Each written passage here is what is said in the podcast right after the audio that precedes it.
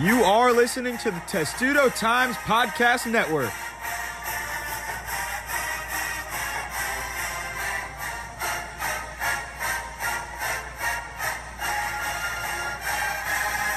Hey guys, welcome to the latest episode of the Testudo Times Outtakes podcast. I'm your host, Lila Bromberg. I'm with a Maryland basketball legend today. I'm here with uh, Walt Wizard Williams. What's up? How you doing? It's great to be here. Good, good to sit down with you. So, you know, I'm sure everyone knows you helped, you know, really bring back Maryland basketball into prominence. And you know, you were there in Gary Williams' first years of coaching. Uh, everyone knows you for seven straight, you know, games with 30 or more points, and then you know your 11-year NBA career. So you're known as a wizard. The first thing I have to ask is, how did that start? Well, um, it started as a fr- my freshman year actually when uh, I played for Bob Wade. Um, one of my teammates um, uh, used to call me Wizzy, and so uh, you know, I, one time I was out on the basketball court. We was playing uh, pickup games, and I was making a lot of tricky passes. So you know, the coach, Coach Wade said, "Hey, I got to come up with a nickname for you," and so he heard uh, Jesse Martin calling me Wizzy. So one day he just started calling me the Wizard, and it, it stuck. It stuck with me for uh, you know up until now. Right.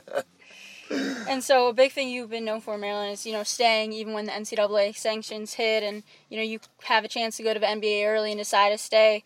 You know what was so important to you, and what made you so passionate about you know staying and representing Maryland. Well, at the time, the reason why I came to the University of Maryland is because uh, you know I'm from here. I, I didn't want to leave my friends and my mom, you know, and um, and uh, also I just had an infatuation with uh, Bias.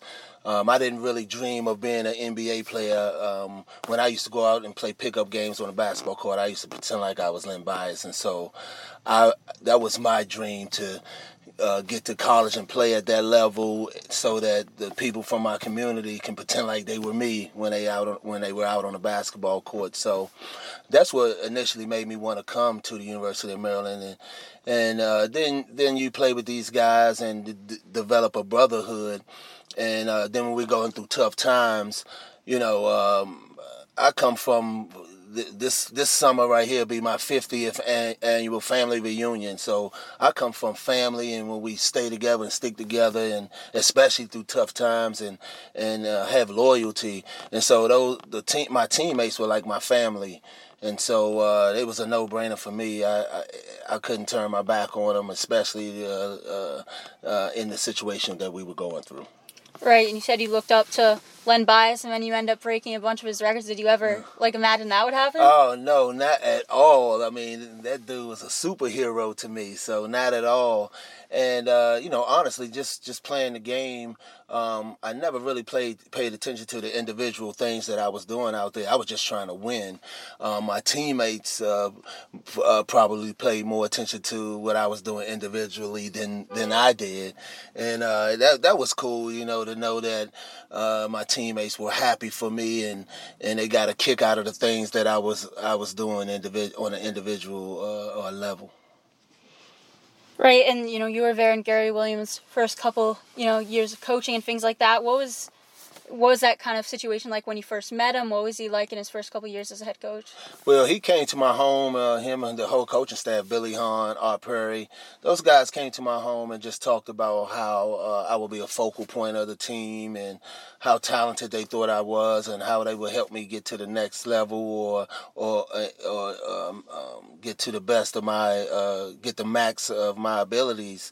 And uh, so I, I believed them. I believed that they were genuine and, and that they really thought that um, I had a chance to be a, a, really good player at the University of Maryland. So I wanted to t- uh, take advantage of that opportunity. I didn't really pay attention to we were going on sanctions and that we wouldn't play on TV and you know things like that.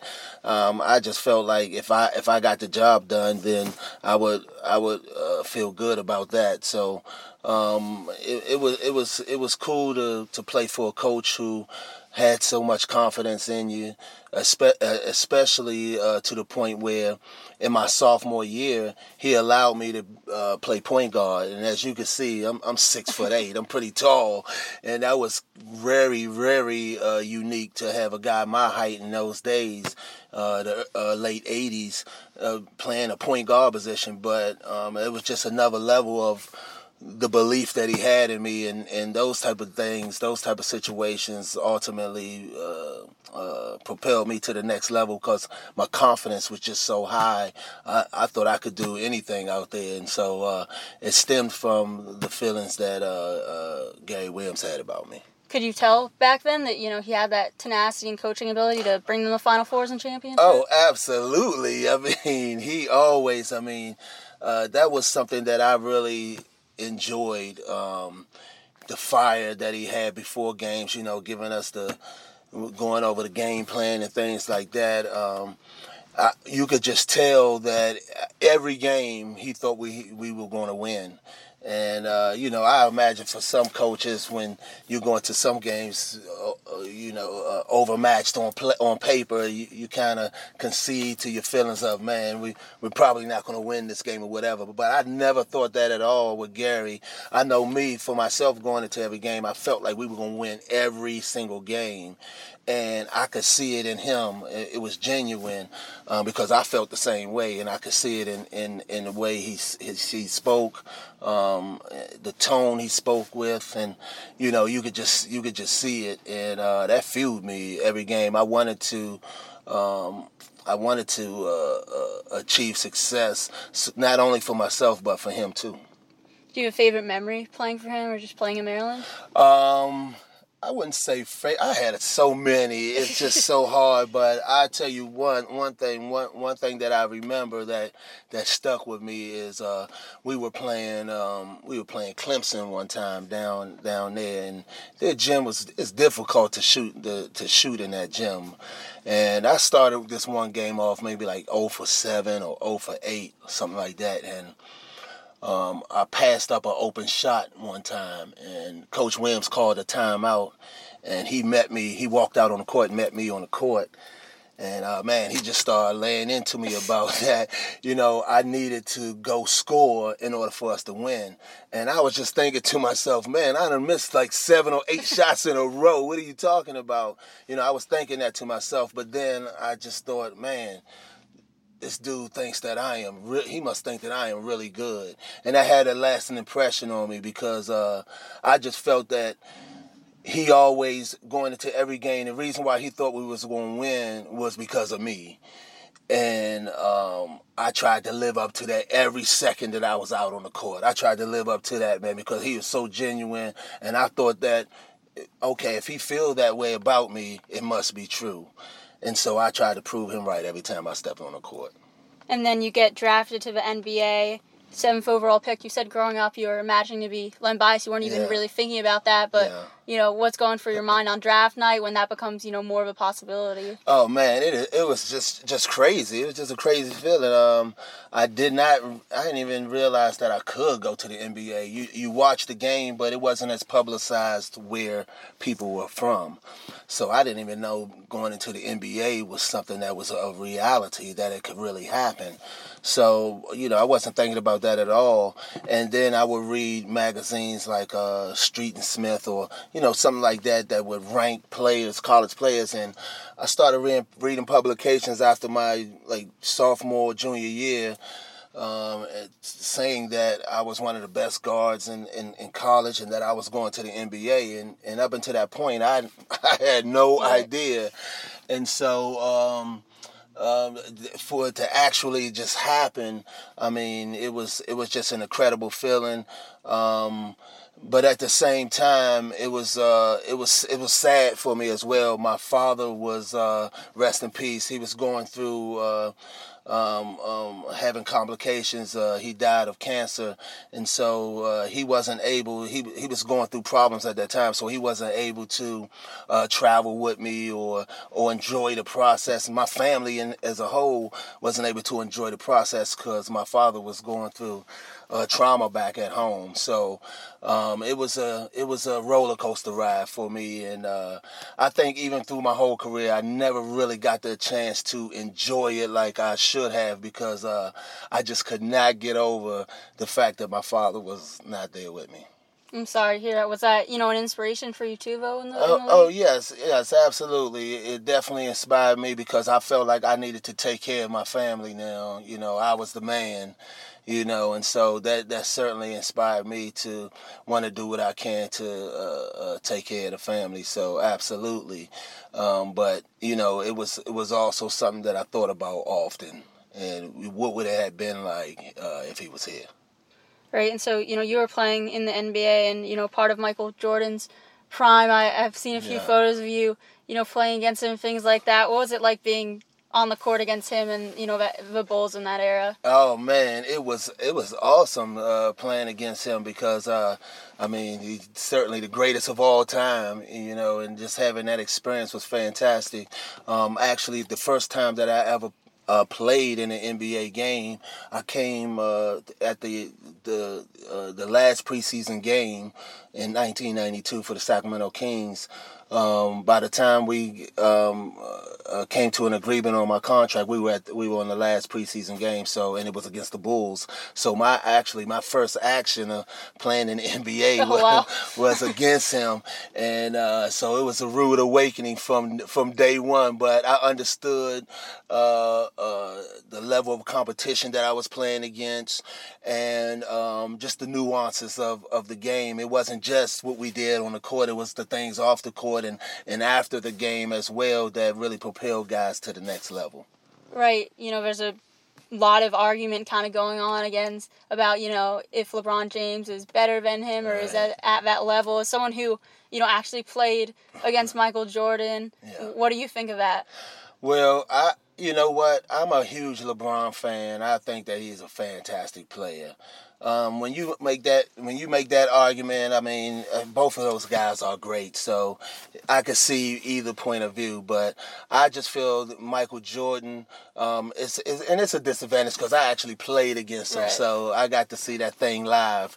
But I just thought at the end of games, um, um, he was just something to deal with. He could take over the game himself um, from anywhere on the court. Also, I thought that uh, his uh, the, the, the way he impacted the game on the defensive end and how his play was infectious throughout the others, and so he would get guys that played with him that would was uh, he would get them to a higher level on the defensive end as well. So I I just thought the not only him himself but uh, the impact that he had on other players as well by by following the leader.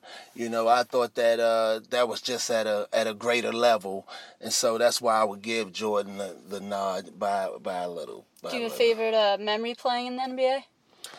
Oh man, just being there was just a whirlwind. Right. You know, um, I played. I had the opportunity to play with the Portland Trailblazers and Dallas Mavericks, who both got to a, a Western Conference uh, uh, uh, Finals. Bo- lost both times against the Spurs, but just going through that experience and playing at that higher level, um, when when you know that all right, we're the. It's only four teams playing right now. It's only two games left, so everybody is watching us.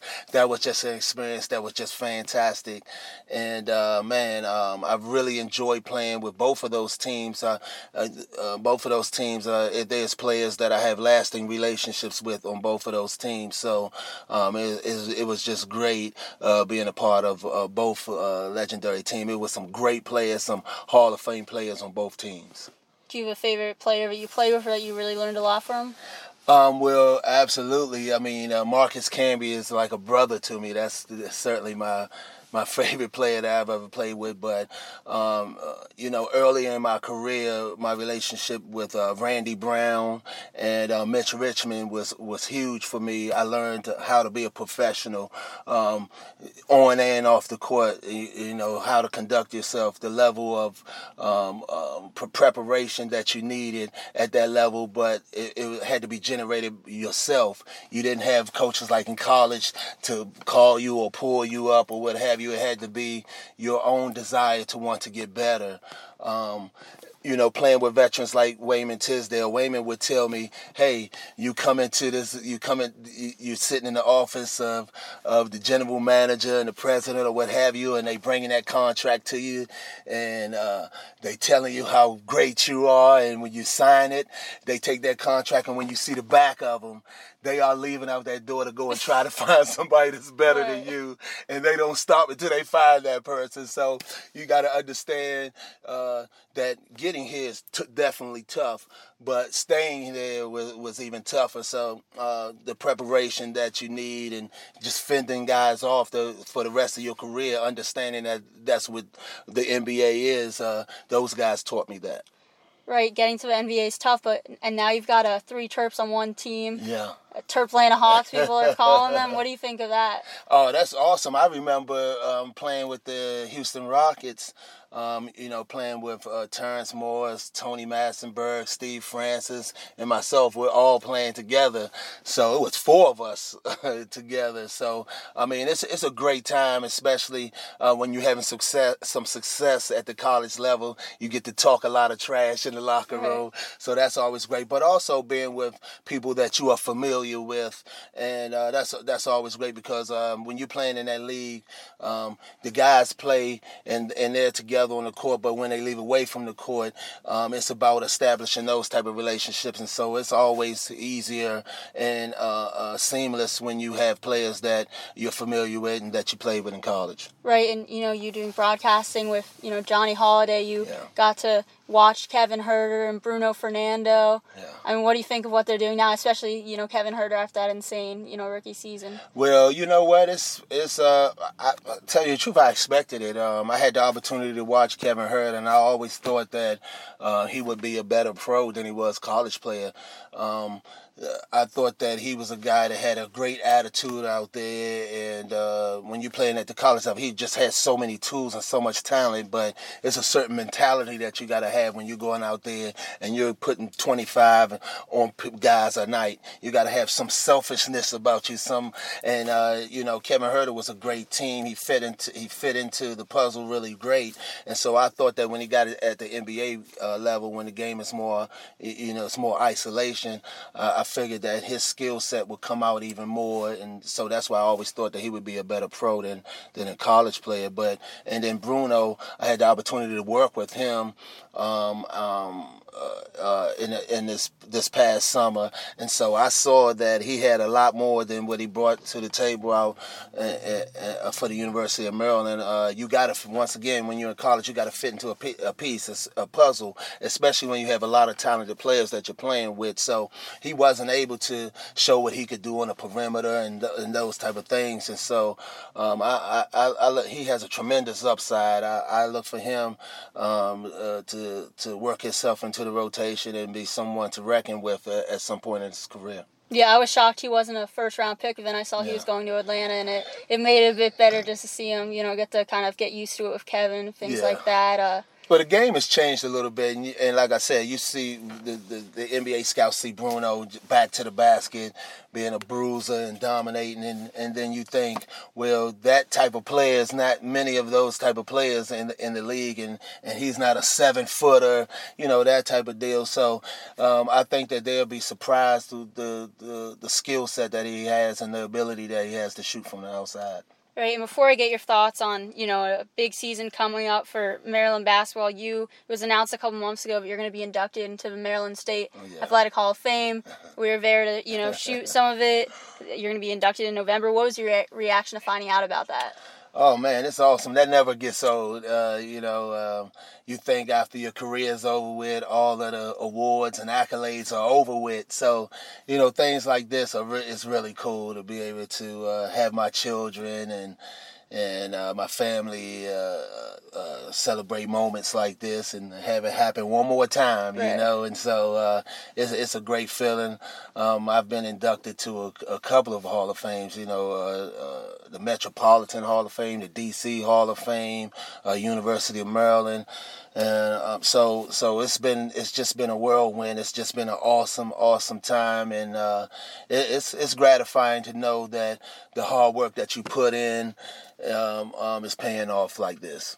Right, in Maryland basketball, you know, this season I knew throughout the summer they were coming in with a lot of hunger, a lot of depth. Yeah. then I'm at media day this week, and it's just it's just kind of palpable. There's just like kind of a feeling in the air. Yeah. What do you think about the potential of this group? Well, you you just touched on it right there. I think this team is very talented, but not only that, I, the depth. I think they have a lot of depth at every position. Um, I think that, and, and that's key uh, when you you going through a long, grueling season, especially playing in the Big Ten. Um, you you have to be able to withstand injury. You got to be able to withstand uh, your best players being in foul trouble. You know, just just um, um, obstacles along the way, and the, the cure for all of that is depth. Being able to plug guys in and not lose a step. And I think they, when you look at the roster, they have the capability of, of having that um, at their disposal. Um, like I said, they got depth at every position. So, and and and also with, with how you benefit from that is from practices, uh, practices being at a high level, and it's almost like when you go into a game, it becomes easier. So I think they have the ability to establish that with themselves as well, um, because uh, it's not that much drop off when you look at each player every position. And so uh, it should be some really inspired practices, which should carry themselves all over into the game, and they should be out there playing at a high level um, pretty much every night. So I look for this team to be a, a top 10 team, somebody that has a legitimate chance to uh, for a, a championship. Right, and the Final Four is back in Atlanta where Maryland won it in 2002. Do you see them getting back there, getting to Uh, that Final I, Four? I do because especially when you go through the tournament, that's what depth depth is very important because you're just playing game after game after game, and so it, becomes important. Uh, how many guys do you have that can be a significant asset for you?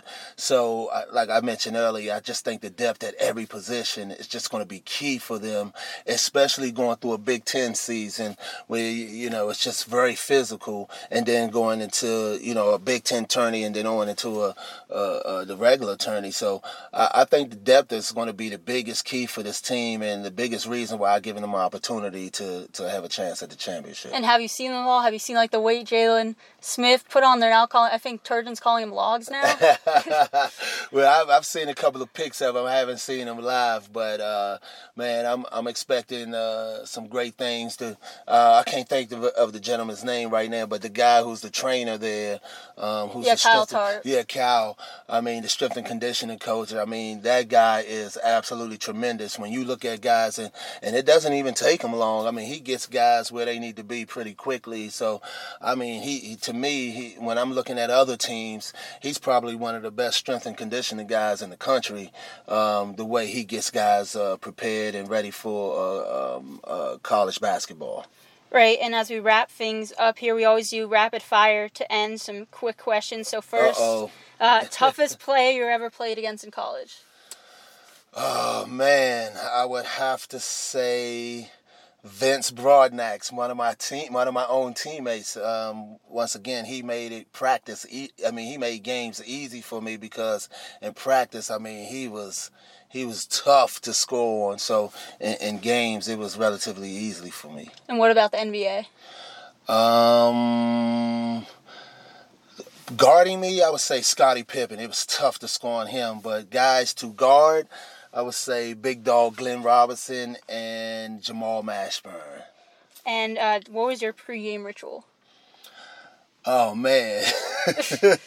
well, one that I can say on on the podcast is uh, I would right before I walked onto the court where you check in at the scores table, I would let out a big hawk spit right on the court and that was not to be disgusting. It was just something that i did that i thought brought good luck to me. And also my high, the high socks. Um, i wore the high socks not to be cool or different or anything but this one particular day i was watching george gervin highlights and i went to an inner squad scrimmage that day joking around and pulled my socks up pretty high. And i had an incredible inter squad scrimmage and so i thought that it had something to do with the socks and so I kept them that way, and and there you have it. And uh, do you have a favorite player to watch in the NBA right now? oh yeah, it's a couple of them. I like to watch uh, KD. I like to watch LeBron, but my favorite is James Harden. I love to watch him. That dude is. I just think it's incredible to be playing in the NBA and dudes copy your move while you're playing against them. That is just the ultimate, ultimate pay, uh, um, uh, pay of respect to to a player to to uh, copy his move while he's right here still in the NBA. Do you have a favorite Maryland basketball jersey, either that you played in or just over the years? Um, I liked our black jerseys that we had. We we rarely wore them, rarely, but it was black with a red and white stripe on the on the uh, uh, neck and shoulder area. I love those uniforms. Uh, the shorts were too short, but uh, but the guys I, are I loving the short shorts now. like know, Ricky Lindo, Aaron it. Wiggins, they just pull it up all the way. I don't get it. that was so uncomfortable for me. and to wrap things up, who do you think kind of like explodes and surprises some people for Maryland basketball this season? I I think you just said it. I think Ricky Lindo. I think that that that dude is going to be a quiet assassin for him. I think that um, people are not going to see him coming. I think he's going to bring more to the table offensively. He already was a good defensive player and a good scrappy guy that gave you extra possessions. But I think that uh, he's going to bring something offensively to the table that people are not expecting. All right. Well, thank you for joining the podcast everyone that was Walt Williams, thanks so much, and uh, we'll see you at Maryland basketball games this season. All right, thanks for having me.